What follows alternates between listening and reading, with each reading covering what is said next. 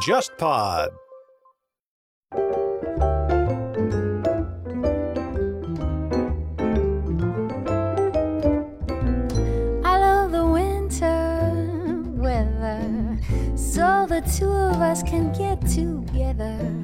There's nothing sweeter, finer when it's nice and cold. I can hold my baby closer to me and collect 那以前就说我们国内喝到蓝山咖啡，很多都是叫蓝山风味咖啡，对，它可能里面一颗蓝山豆子都没有。没有，那个真正的那个蓝山是非常稀少的，确实入手比较困难。那么它的个性说起来呢，就是均衡。个性上来说，可能跟别的很多的咖啡豆比起来，反而并不是那么出彩的。我有一个标准，不知道佳明或者哪个亚巴是否同意啊？我觉得一个咖啡喝好喝不好喝，就是有个标准，就是它冷掉之后你还能不能喝。对对对如果冷掉之后咖啡你觉得喝起来觉得还可以，就是也、就是喝起来也蛮顺的，那说明应该不会差。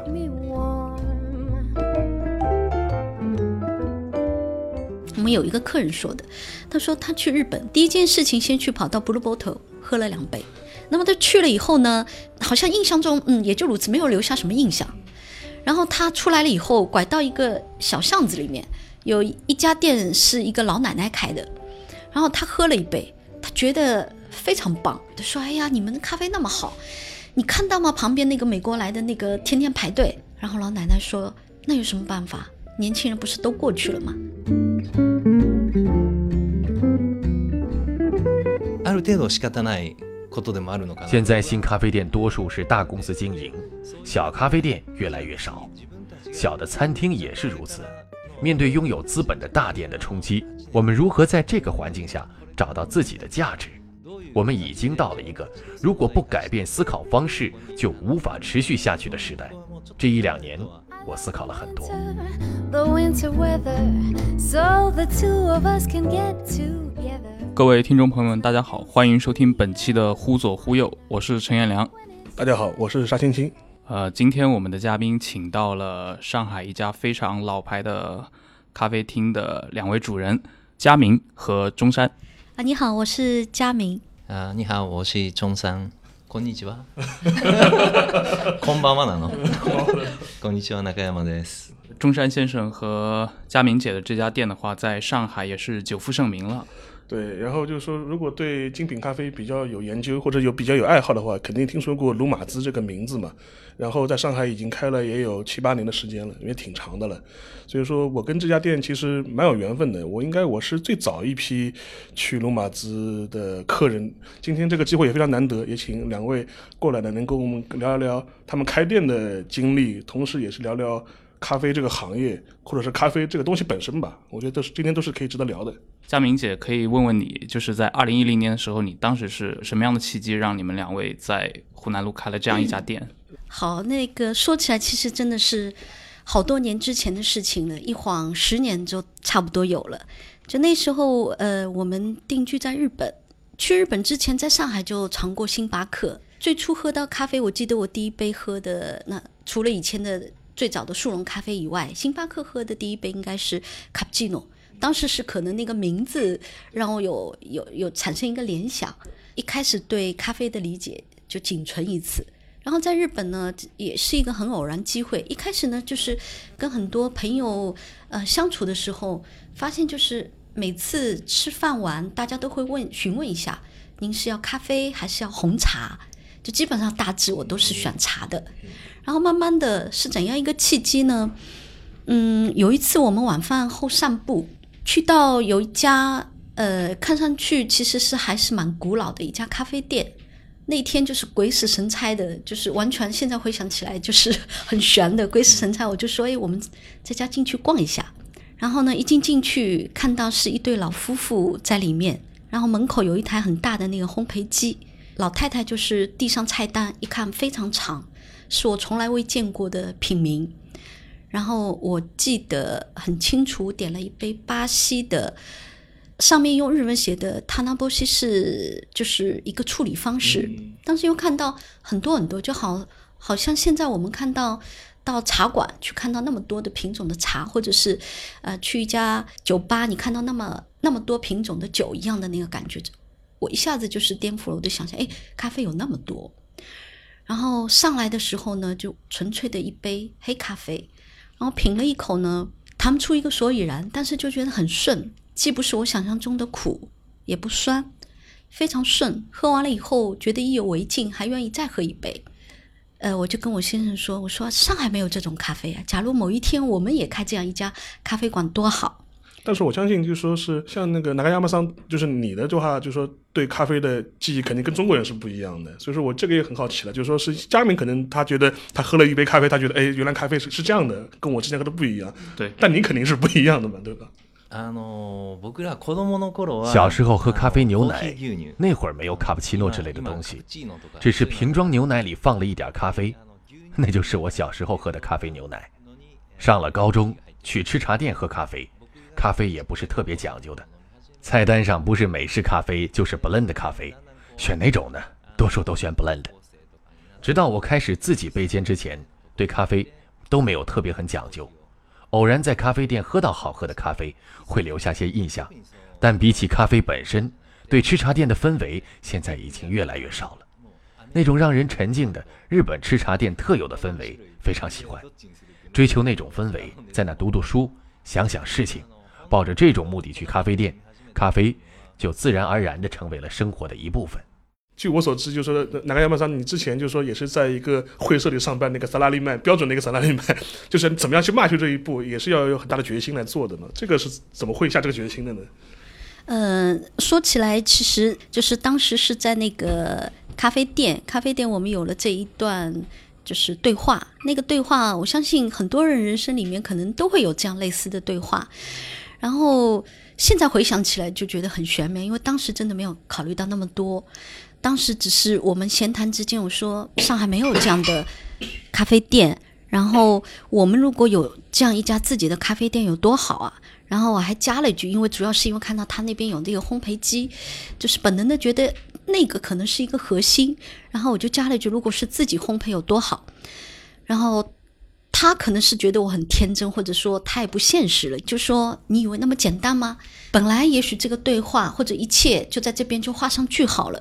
但后面一个契机呢，是因为平时他工作结束很爱逛书店。那有一天呢，晚上回来的时候，我觉得他很激动，他就说：“我今天看到一本书，这本书介绍的就是咖啡烘焙人的喜怒哀乐等等一切。”然后我觉得，哎，这个咖啡烘焙这件事情，或者说做咖啡烘焙职人，我觉得很酷。我就说：“啊，那这个很棒啊，那我们是否就是尝试着？”找一下，然后我们首先当然不可能就是直接的就进入，先是去了很多咖啡店店喝不同的那个咖啡，让自己有意识的渐渐的进入这个咖啡世界。然后呢，当时也是因为第一家那个咖啡店的缘分，是很希望他们能够收徒弟，或者说我们有没有什么可能在他们那边学习？但是对方说，因为他们是老夫妇，也就。呃，一个儿子在，所以没有这个余力和精力会去教别人。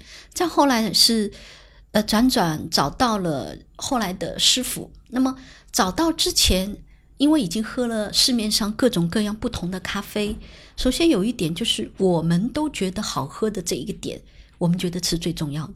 因为一般将来如果要做什么事情，自己如果不认可，那可能是没有意义的。所以第一步，我们先找我们自己喜欢的味道。然后就开始了之后的路。是你们是就是等于是辞了工作专程去学啊？没有没有，当时还是边工作边学习的，就是周末啊，对节假日啊，基本上就是呃一直泡在那边学习。嗯，那么其实说起来还一开始还并不是纯粹就是师傅，是师傅的徒弟，因为在东京，因为师傅在清景这也是很远的。那么呃他的这个理念啊等等，有一位很好的一个传承者。然后我们是有幸遇到他，然后受他的一个影响，中山在那边学习烘焙，烘焙完了以后把那个咖啡豆带回家。每一次我们闻到那个咖啡的那个香味，然后我们也把这个咖啡分发给周边的朋友，然后大家对我们的反馈都非常好。然后再慢慢的、慢慢的，这样也通过嗯好几年的那个时间，才萌发了要将来一定要走上这条路的愿望。啊，那还蛮下功夫的。我们其实生活中经常，我就有很多朋友，嗯他的业余的理想就一定是要开一家咖啡店，但是从来就没见他们去落实过。还有一个就是说，可能还有一个就是说是这个事情本身还不是一个很很简单的一个事情，因为我们都知道这这两当然这两年上海咖啡店越开越多嘛，然后感觉好像开个咖啡店也是一个不是特别难的事情，因为我们都知道日本是一个咖啡消费比较历史源远流长的一个国家嘛，而且更何况。很长一段时间以来，应该到现在都是这样子的。那个比较好的、优质的咖啡豆，大部分都是被日本人买去的。现在可能有韩国人或者中国人，我不知道。就说传统上面是都是被日本人买去的。所以说，可能在日本国内，关于呃咖啡也好，关于烘焙咖啡也好，可能流派也很多，观念也很多。所以当时你们是怎么样选择的自己的适合适合自己的一种技艺或者一种方式呢？あのまあさっきジャミが話 正如した通り佳明刚才说やっ的ぱりこう，最初的契机首先是喝到那对老夫妇的咖啡，之后认识了教我背煎的师傅。当然，味道好是我决定在那里学习的一个原因，但另一个非常重要的原因是老师的人间性。当时我对如何判断咖啡味道真的好，并没有十分的确信。遇到坂本先生，即便我不懂风味是不是最佳，但坂本先生毫无疑问是个好人。 老师的人格魅力，还有介绍人小野先生，小野先生的人格魅力，他对咖啡的热情，听了他们的话，我心里确信，让这些人来教我，一定没错。比起深烘浅烘哪个好，跟这些人相遇才是更重要的起点。我门店的咖啡被认为是日式的深度焙煎，重要的一点可能会讲的有些专业了。我们让豆子的心都能得到彻底加热，通过这个工序去除杂质、苦涩，创造出一种温和顺滑的味道。如何去除杂质、涩味？至今为止，日本的焙煎职人尝试了各种方法，甚至包括红外线照射。各种流派试遍各种方法，目的都是为了把豆子烘透，去除杂质。这正是日式焙煎的一个共同主题。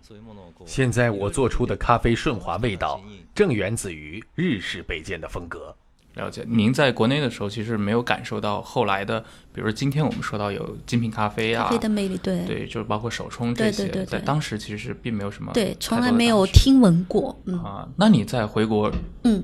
开这家咖啡店的时候，你有跟国内的朋友或者亲人说起过这个事儿吗？他们对你怎么是什么样的看法？对，当时是没有人支持，可以说没有人支持，所有的朋友都会觉得是一一件非常冒险、异想天开的事情。因为湖南路是一家非常店面非常小的一家店，然后有一些非常要好的朋友很担心我们，就是你们现在不能那么冲动，因为毕竟不是两个人，是三个人，那这样子的话能养活自己吗？日本的有一个朋友，因为担心我们，还在。上海找了一位老师，这个老师呢，对于营销方面、市场营销等等，就说都有都有经验。然后那位老师特特地地跟我是从未见面过的老师到我们店，然后进来第一句话，他说：“这个你们太夸张了，那么小的店怎么活啊？”这是第一句话。然后呢，周边的那个朋友都会觉得，如果开咖啡店是一个梦想，那你们首先应该让你们的财务自由，再去追求梦想。当你们根本就是一个普通人，就完全也没有什么财务自由，去做这么一件事情，对于你们而言有什么意义呢？我就非常好奇，像呃，佳美或者或者是那个我们那个南亚马桑，就是说你们回上海之前有没有做过所所谓的市场调查，就了解过这个上海这个水是到底有多深，还是你们你还是说完全不知道，就就两眼一蒙就回来了？あの頃ね、僕思うのは到我们店里最初的客人有很多中国阿姨走进来问：“这里店租多少钱？数座位，一二三四五六。”啊的感叹一声。这种事情一天会发生好几次。这种小店只专注于咖啡，当时还没有人想象过。现在，比我们还小的店也出现了不少。就当时就是像我们这样这么小的店， 就估计是难以存活吧，就几乎见不到。记得就是刚开业的时候，有一个年纪比较大的一位女士进来就说：“你这个房租多少？” 然后数了数，只有几个位置，这个能存活吗？这个是所有人，我真的可以说几乎是所有人的那个观点。我甚至于我个人当时在的时候，还记得有些人进来说。你们这又不是东京了，怎么弄个这么小的店？那回到二零一零年的时候，您有记得当时就是开店的时候，你的第一波客人是从哪来的？就都是跟沙老师一样、随缘的路，从路过的路人对的中筛出来，都是随缘的，真的都是随缘的。当初传播的时候还没还没有，微博好像是那个时候才刚刚开始，刚刚开始，对，刚刚开开始。然后很多的中国朋友，我们记忆深刻，就是中国的朋友很愿意就是分享，他觉得找到了一家就是我觉得很特别的店，就第二天就可能给朋友介绍，然后介绍过来。反而是日本客人呢，就觉得这是我比较私密的一个地方。反而有日本客人跟我们说，我知道你们这一家店慢慢慢慢的客人会越来越多，趁现在不是很多的时候，作为一个私密的地方，我更愿意享受就是我的一个属于就私密领地这样子。我最早去罗马兹的时候，我应该还没有这种概网红店的这种概念，还完全没有。二零一零年的时候还是完全没有，而且实际上就跟佳明讲的，就是最早的时候可能就是属于这种熟客之间或者朋友之间这种口耳相传比较多。当时我的习惯是，呃，就是每天的每就每天的时候，就是说是中午的时候会跑到那边喝一杯。有有一段时间，我基本上每天中午都会去。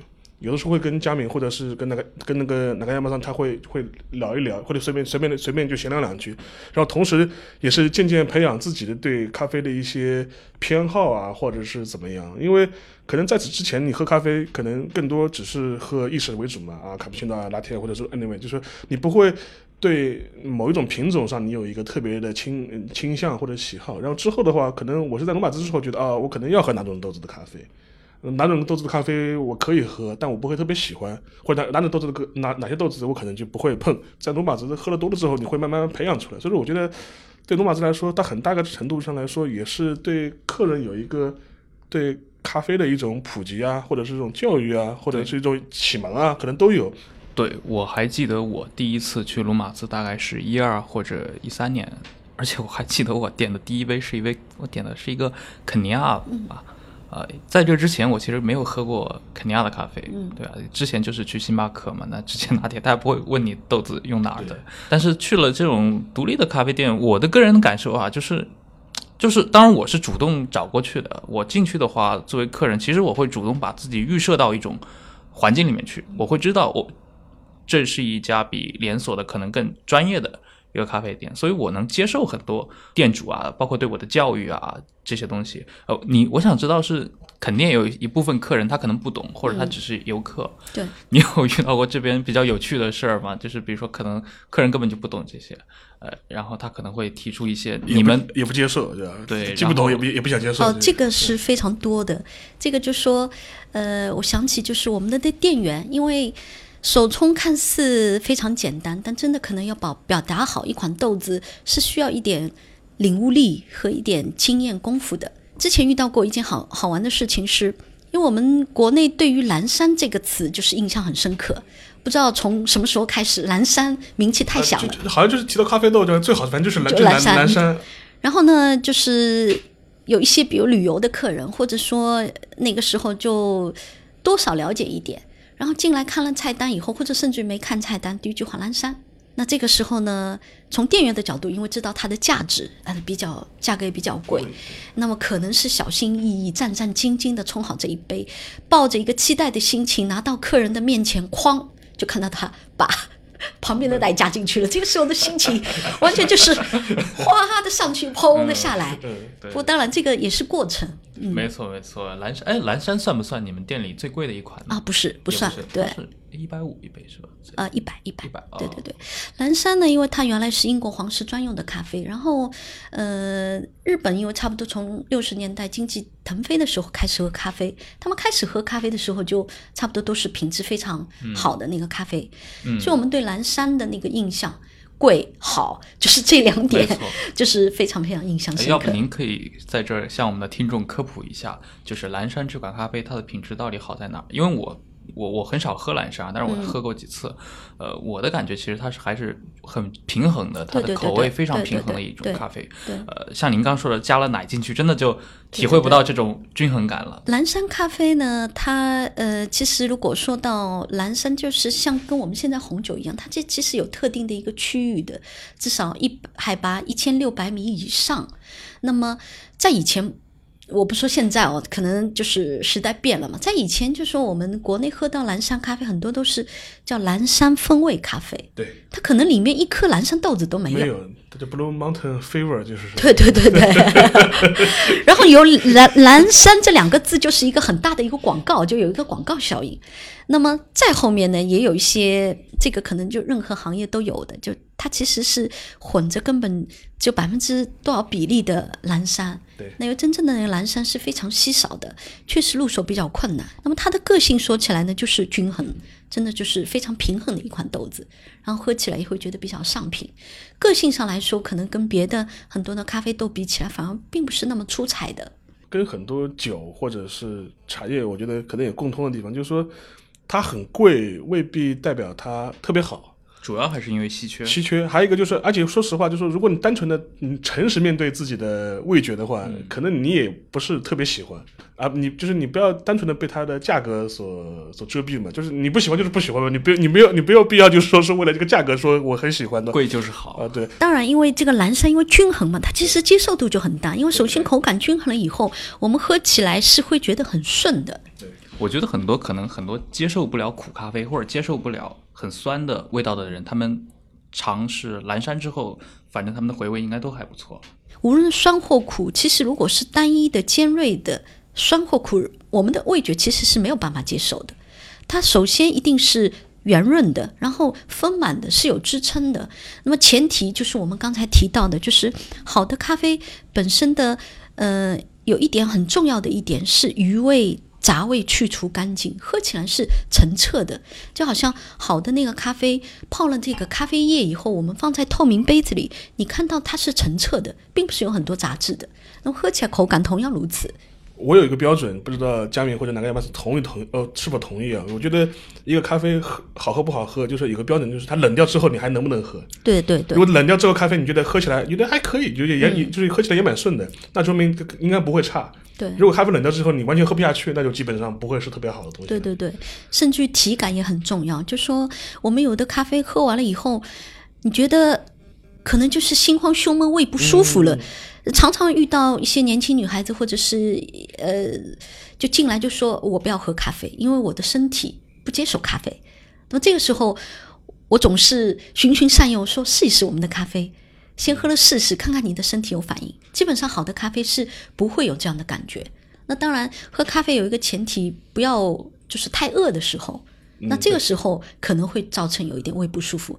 如果避开这一个点的话，基本上好的咖啡是只有益的成分更多，对于你身体有一些危害性是非常非常少或者是没有的。但我但我觉得可能是跟中国人，当然有一些就是说人可能他真的是对咖啡因就极度敏感，这是这是一部分人，还有一部分人可能我觉得可能也是心理因素更多一点，因为实际上面我们都知道，我们很多的红茶的咖啡因的含量其实一点都不低的。没错就一就完全不比你咖啡因低的，就是说你喝茶的时候，可能相对来说心理负担没这么重的。对，我想知道，像佳明和中山先生两位的话，你们只喝自己店里的咖啡，还是说也会去到其他的呃一些地方去尝试？在上海，あの基本的にもう僕は自分の基本上我只喝自己备煎的咖啡，一天大概备煎五六次，必须要试喝，还要试喝前一天、再前一天备煎的豆子， 所以没有余力去喝别的店的咖啡，不想再喝，身体也承受不了。不过我们的店员会说，中山先生那家好喝，他们告诉我的店，我会去试一试。店员说好的店，我都会尽量去看一看，了解一下。回到刚才的话题，客人喝了咖啡感觉不适的问题。实际我亲自备煎，非常清楚一点，身体感觉不好，并不是由于不适应咖啡，而是备煎做的不彻底。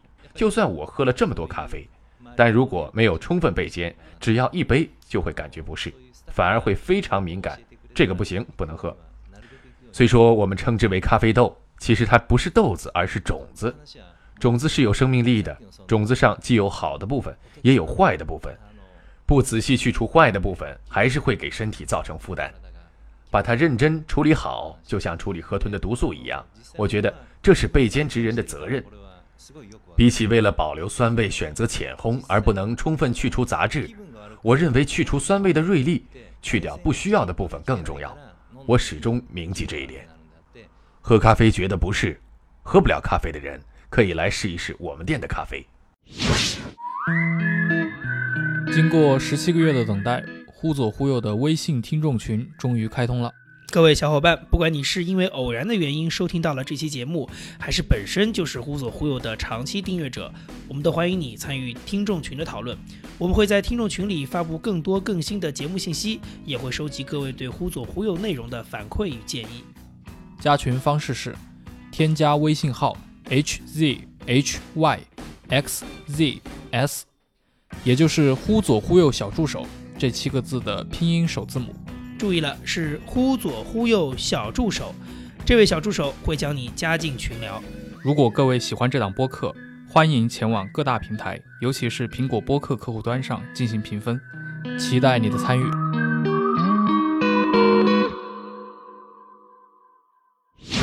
可能要问一个非常关心的问题，也就是一开始很多您在国内的亲戚朋友也都。表示了一个可能怀疑的态度嘛，就是开咖啡店真的能够养活自己吗？呃，经营八年下来，你们感觉如何？嗯，说实话，因为我们从一开始已经把它作为一生的事业，就事业这个两个字，也许有有点说的大，但是我想一生的工作或者我们以此为生，这个已经是最初的一个定下的目标。那么在这个过程中，呃。我们并不是以完全的一个商业化的思维去做这件事情。那如果是商业化的那个思维，那金钱是一个衡量的一个目标，就说我们可能追求利益最大化。那我们也许在一二一三年有很多人的那个邀请，也曾经有资本要进入。那么这样的那个形式下，我们可能应该是最大化的去开店也好，怎样也好。因为那那也当然不是坏事情，只是也许就是理念上本质自自己要去追求的东西有一点不同。那从我们的角度来说，呃，在自己的能力范围内，更大限度的追求就是更好一点品质。因为说实话，如果真的追求一样东西，它的技艺方面，它真的学无止境。之前有客人担心我们。有有客人就是跟我说，他说你要跟中山说一下，他连续每一天每一天，我觉得他生活很枯燥，每一天每一天一直对着这个烘焙机，就一直这么烘，他会有他的一个疲倦期、瓶颈期，这个你们要考量到，特别是你作为太太，你要考虑到。后来我是这么回答，我说这个真的不用担心，因为我们外面的人看到他每一天做在做着一个重复枯燥的一个事情，但是从他的那个角度来说。一直在发现一个新鲜的、不同的，跟昨天的想法，呃，又又开发了一个未知的领域的，他永远有追求的余地。所以对于他而言，这个真的是越沉浸进去越有乐趣。提到那个那个南干幺八三，他烘豆子，其实我印象最深的是刚开始在湖南路店的时候，每天中午的时候，我点杯咖啡在那喝嘛。他有的时候如果客人少的话，他就会端个盘子，一个生豆嘛，在挑豆子，就是把里面一些发霉的或者一些品质不好的生豆挑出去嘛。嗯，这是一个印象很深的一个细节。还有一个细节就是说是，原来湖南路的店很小嘛，就是你在那个吧台上面你是可以看到他烘豆子那个背影的嘛。就说是他每次一锅完了之后会拿本子来记。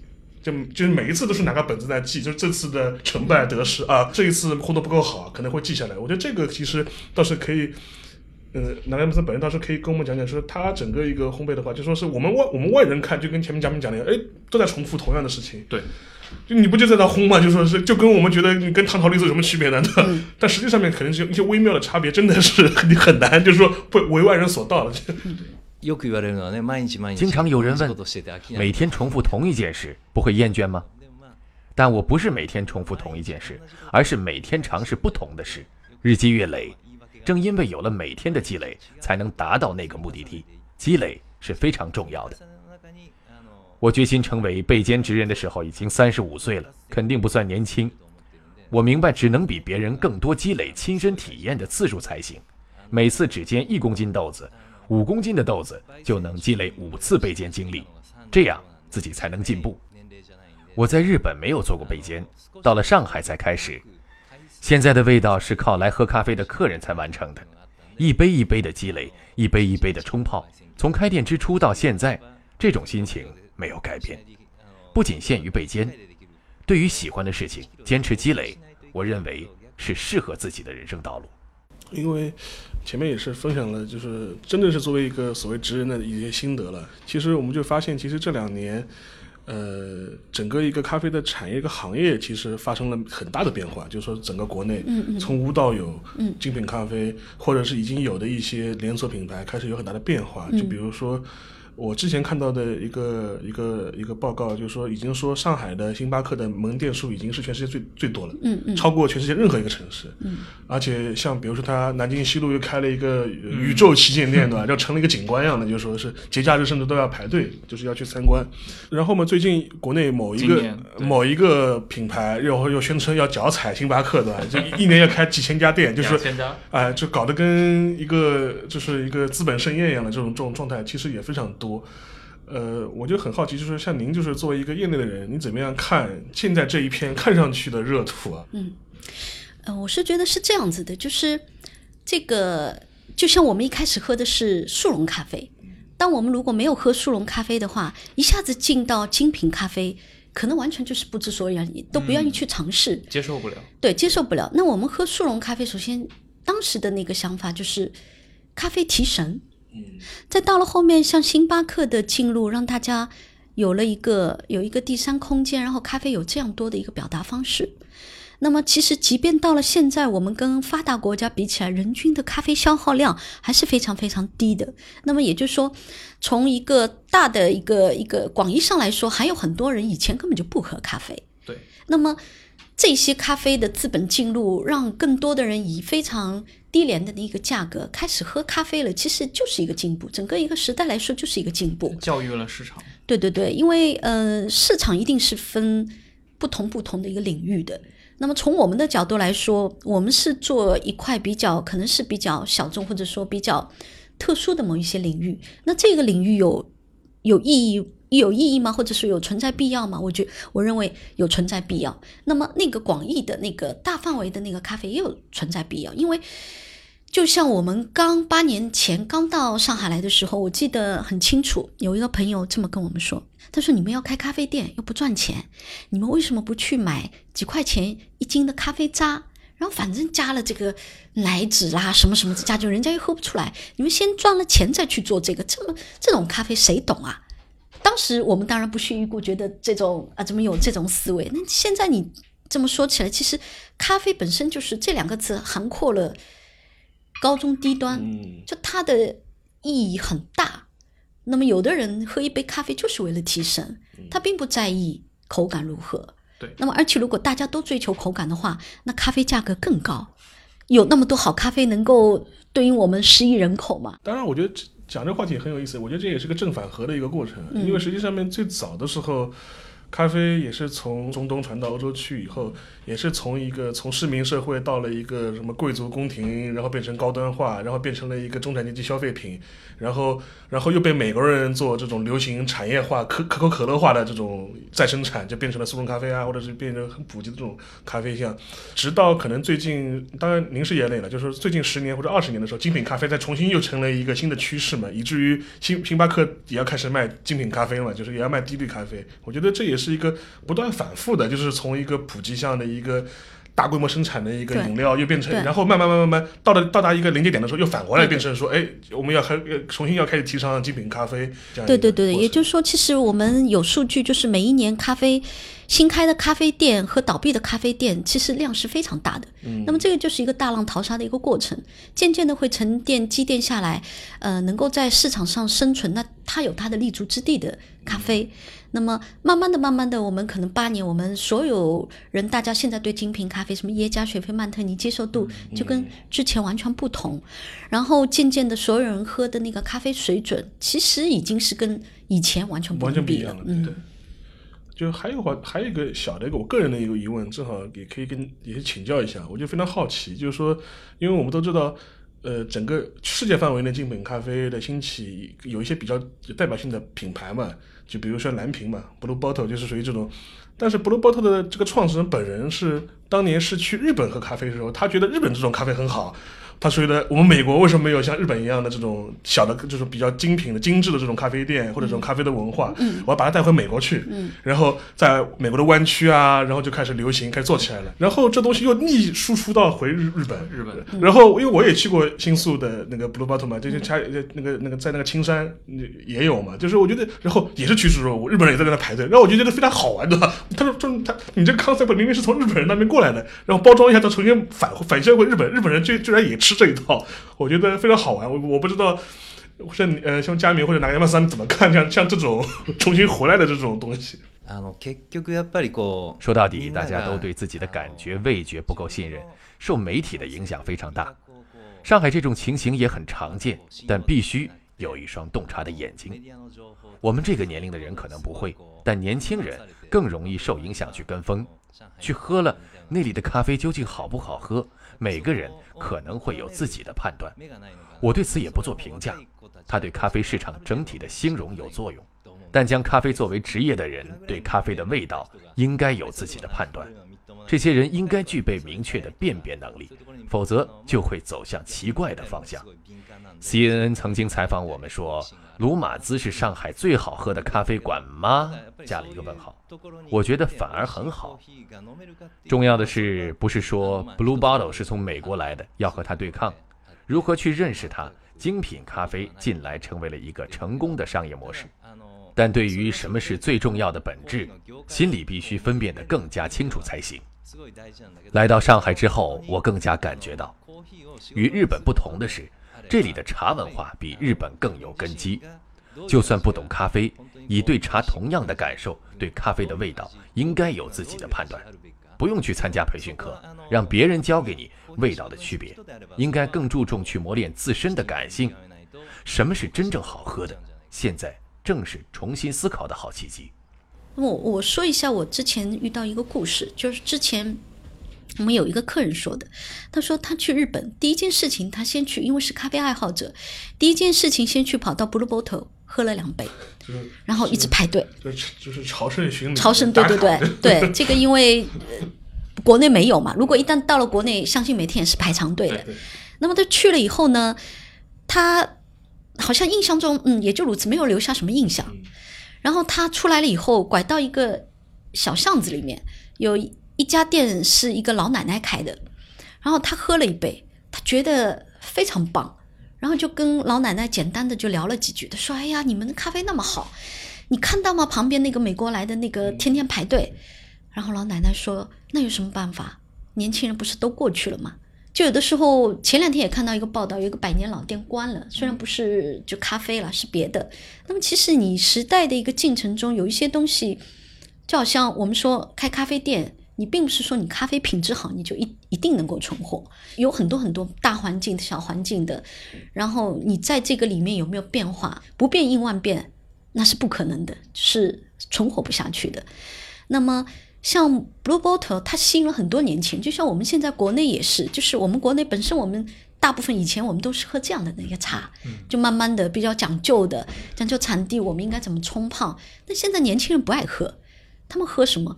上面加了一层奶油的、奶泡的或怎么样怎么样，他们也在喝茶。这喝喝的已经不是我们传统意义上的那个茶。我我我插一句，现现在好像是东京就特别流行的是喝中国的奶茶，排队，一帮小姑娘们都在排队来买。现在流行的那种，对，买中国的珍珠奶茶。就我们国内流行的，对。所以有的时候就是一个形态的一个呈现，真的，嗯、呃，大部分一个新的一个形式，它首先吸引的就是年轻人，因为年轻人好奇，他愿意接受新的事物。那么这些年轻人一旦年纪上去了以后，他也会改变。他可能慢慢的，因为阅历，因为呃味觉的变化，因为等等等等很多，他可能也许也许就去追追求那个呃去感受一下传统的一些东西。嗯、那我觉得。对，因为在日本，我觉得传统文化跟新式的新型的那个文化非常好的有机交融，还一直能够存活。所以你们觉得就是说是日本年轻人喝完 Blue Bottle 之后，等他三十三十岁、四十岁以后，还是会回去喝这种老奶奶的咖啡吗？嗯，因为 Blue Bottle 过了五年、十年，它会成为怎么样？不知道。嗯，就好像我们星巴克现在也在做精品咖啡，它随着时代的变化，它也必须要上升一步一样。那么这些人群也在变化，并不是说他一定转过来去追求传统的，传统也在变化。嗯，就是你前面讲星巴克也开始做精品咖啡，这个那这个事情呢，有的时候我也就是让我这种人也很尴尬。就当然我我这种客人是肯定是不受欢迎的，就是说。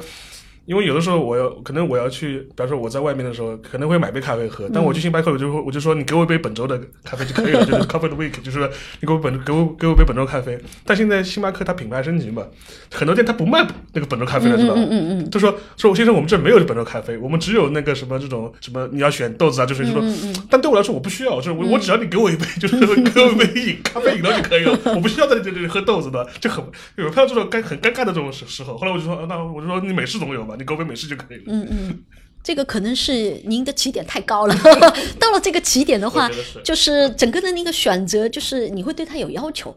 那有要求，这个要求没有达到自己的，那还不如我再降降降。对对对对对对反而可能我我的要要求我的就降低到如此，那就 OK 了。那这个就是。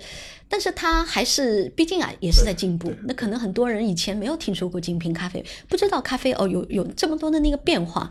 精品咖啡，因为我们比方说简单说，如果命名的话，好多都是国家命名的。再如果细分化，还有说是庄园还是啊、怎么的一个处理方式，那么这个可能就需要你呃接受进入，然后了解一些更多的那个知识。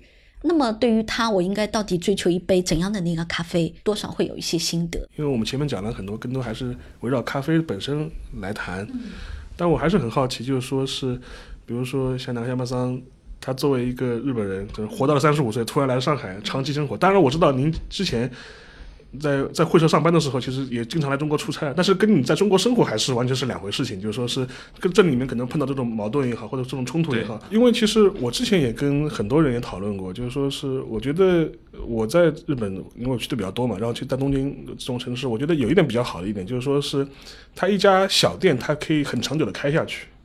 它可以开个十年、二十年，甚至传传到儿子，如果儿子愿意开的话，但是它规模可能就就一直这么大，就是我我就我就一亩三分地这个地方，就我但是我能一直活下去。但这个的话，其实在国内其实很难想象的。你在国内的话，你不要说什么百年老店了，中国的国内所有百年老都是假的，我可以这么讲，基本都是假的，哪个是真的？有一句话说，开店超过十年就是百年老店。对，中国中国哪家店是百年老店？我才不信呢！就说就说是基本上，要么是当中其实老板其实实际老板都已经换过不知道多少茬了，就是基本只不过这个牌子还在而已。就说是王家沙这种，对我有个香港朋友，他带他的朋友去吃那个上海的王家沙，觉得跟香港的王家沙就是两家店。他说香王家沙在香港是一个非常高档的嗯酒楼，但是在上海就是一个非常就是有那种还是有点那种平民色彩。对市民色彩的。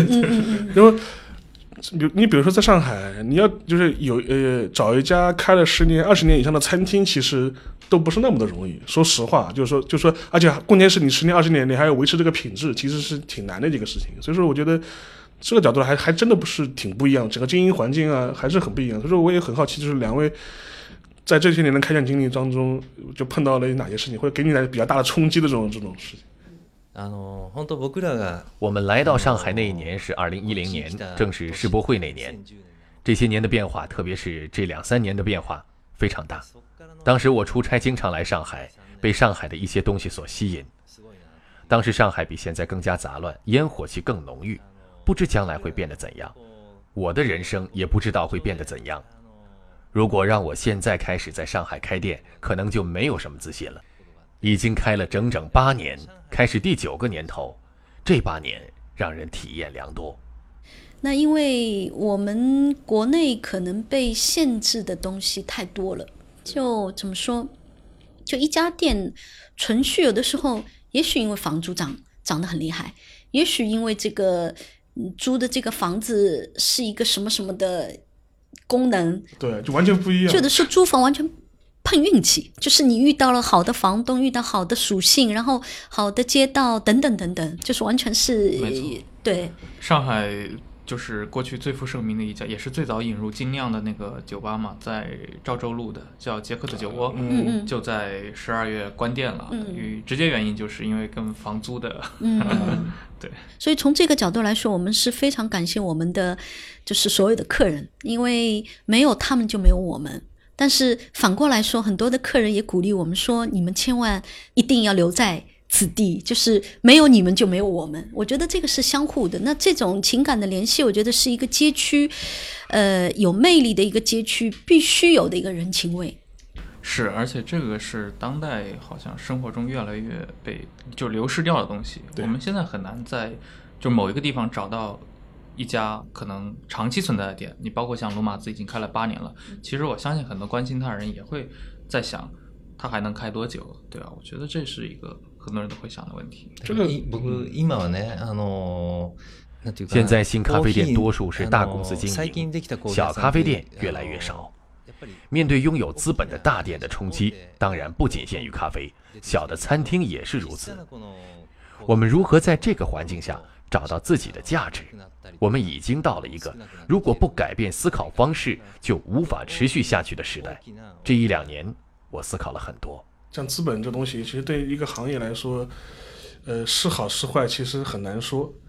虽然它资本大量涌入的时候，可能会把一个行行业行一个产业吧，或者一个行业看似炒得非常火热，对但是一旦但资本来得快去得也快，对，就一旦有什么风吹草动的话，资本的突然的撤出，对这个行业可能会造成一个毁灭性的一个是一个打击。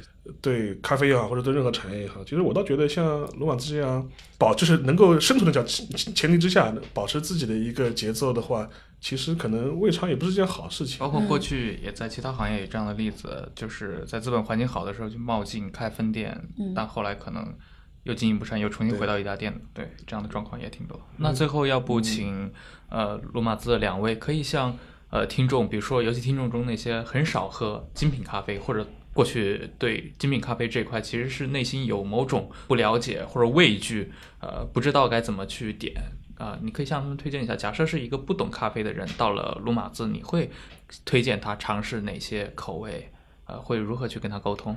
嗯、就是我觉得，因为每一个人可能喜好不同。首先呢，如果是进来的一位客人，我们会大致的询问一下以前喝咖啡的习惯。这个时候，我们可能会拿出几款，因为我们的咖啡的烘焙度其实还是蛮广的，由浅到深都有涵括。因为近三十款，它的烘焙度当然都不同，所以不同风味的呃品种都有。那这个时候，一定程度就是，如果是完全从来没有喝过就是手冲咖啡的，那可能就是以一个茶的一个感觉去选择一款咖啡，比较均衡的、比较容易入口的，大部分都是还是都非常乐于接受的。很多呢，我们遇到客人是一开始说一定是要。加糖加奶，当把糖奶放在旁边，但是这样如此解释了一番之后，到最后说：“哎，今天我完全没有加糖奶，我觉得很不错。”哎，那这一点我觉得也是对于我们而言是一个很大的一个欣喜。嗯，以上就是本期互走互有的全部内容。非常感谢今天佳明和中山两位，呃，来到我们的节目，以及今天沙老师。嗯，好的，再我见，们下期再见。下期再见。谢谢大家，下期再见。谢谢再见。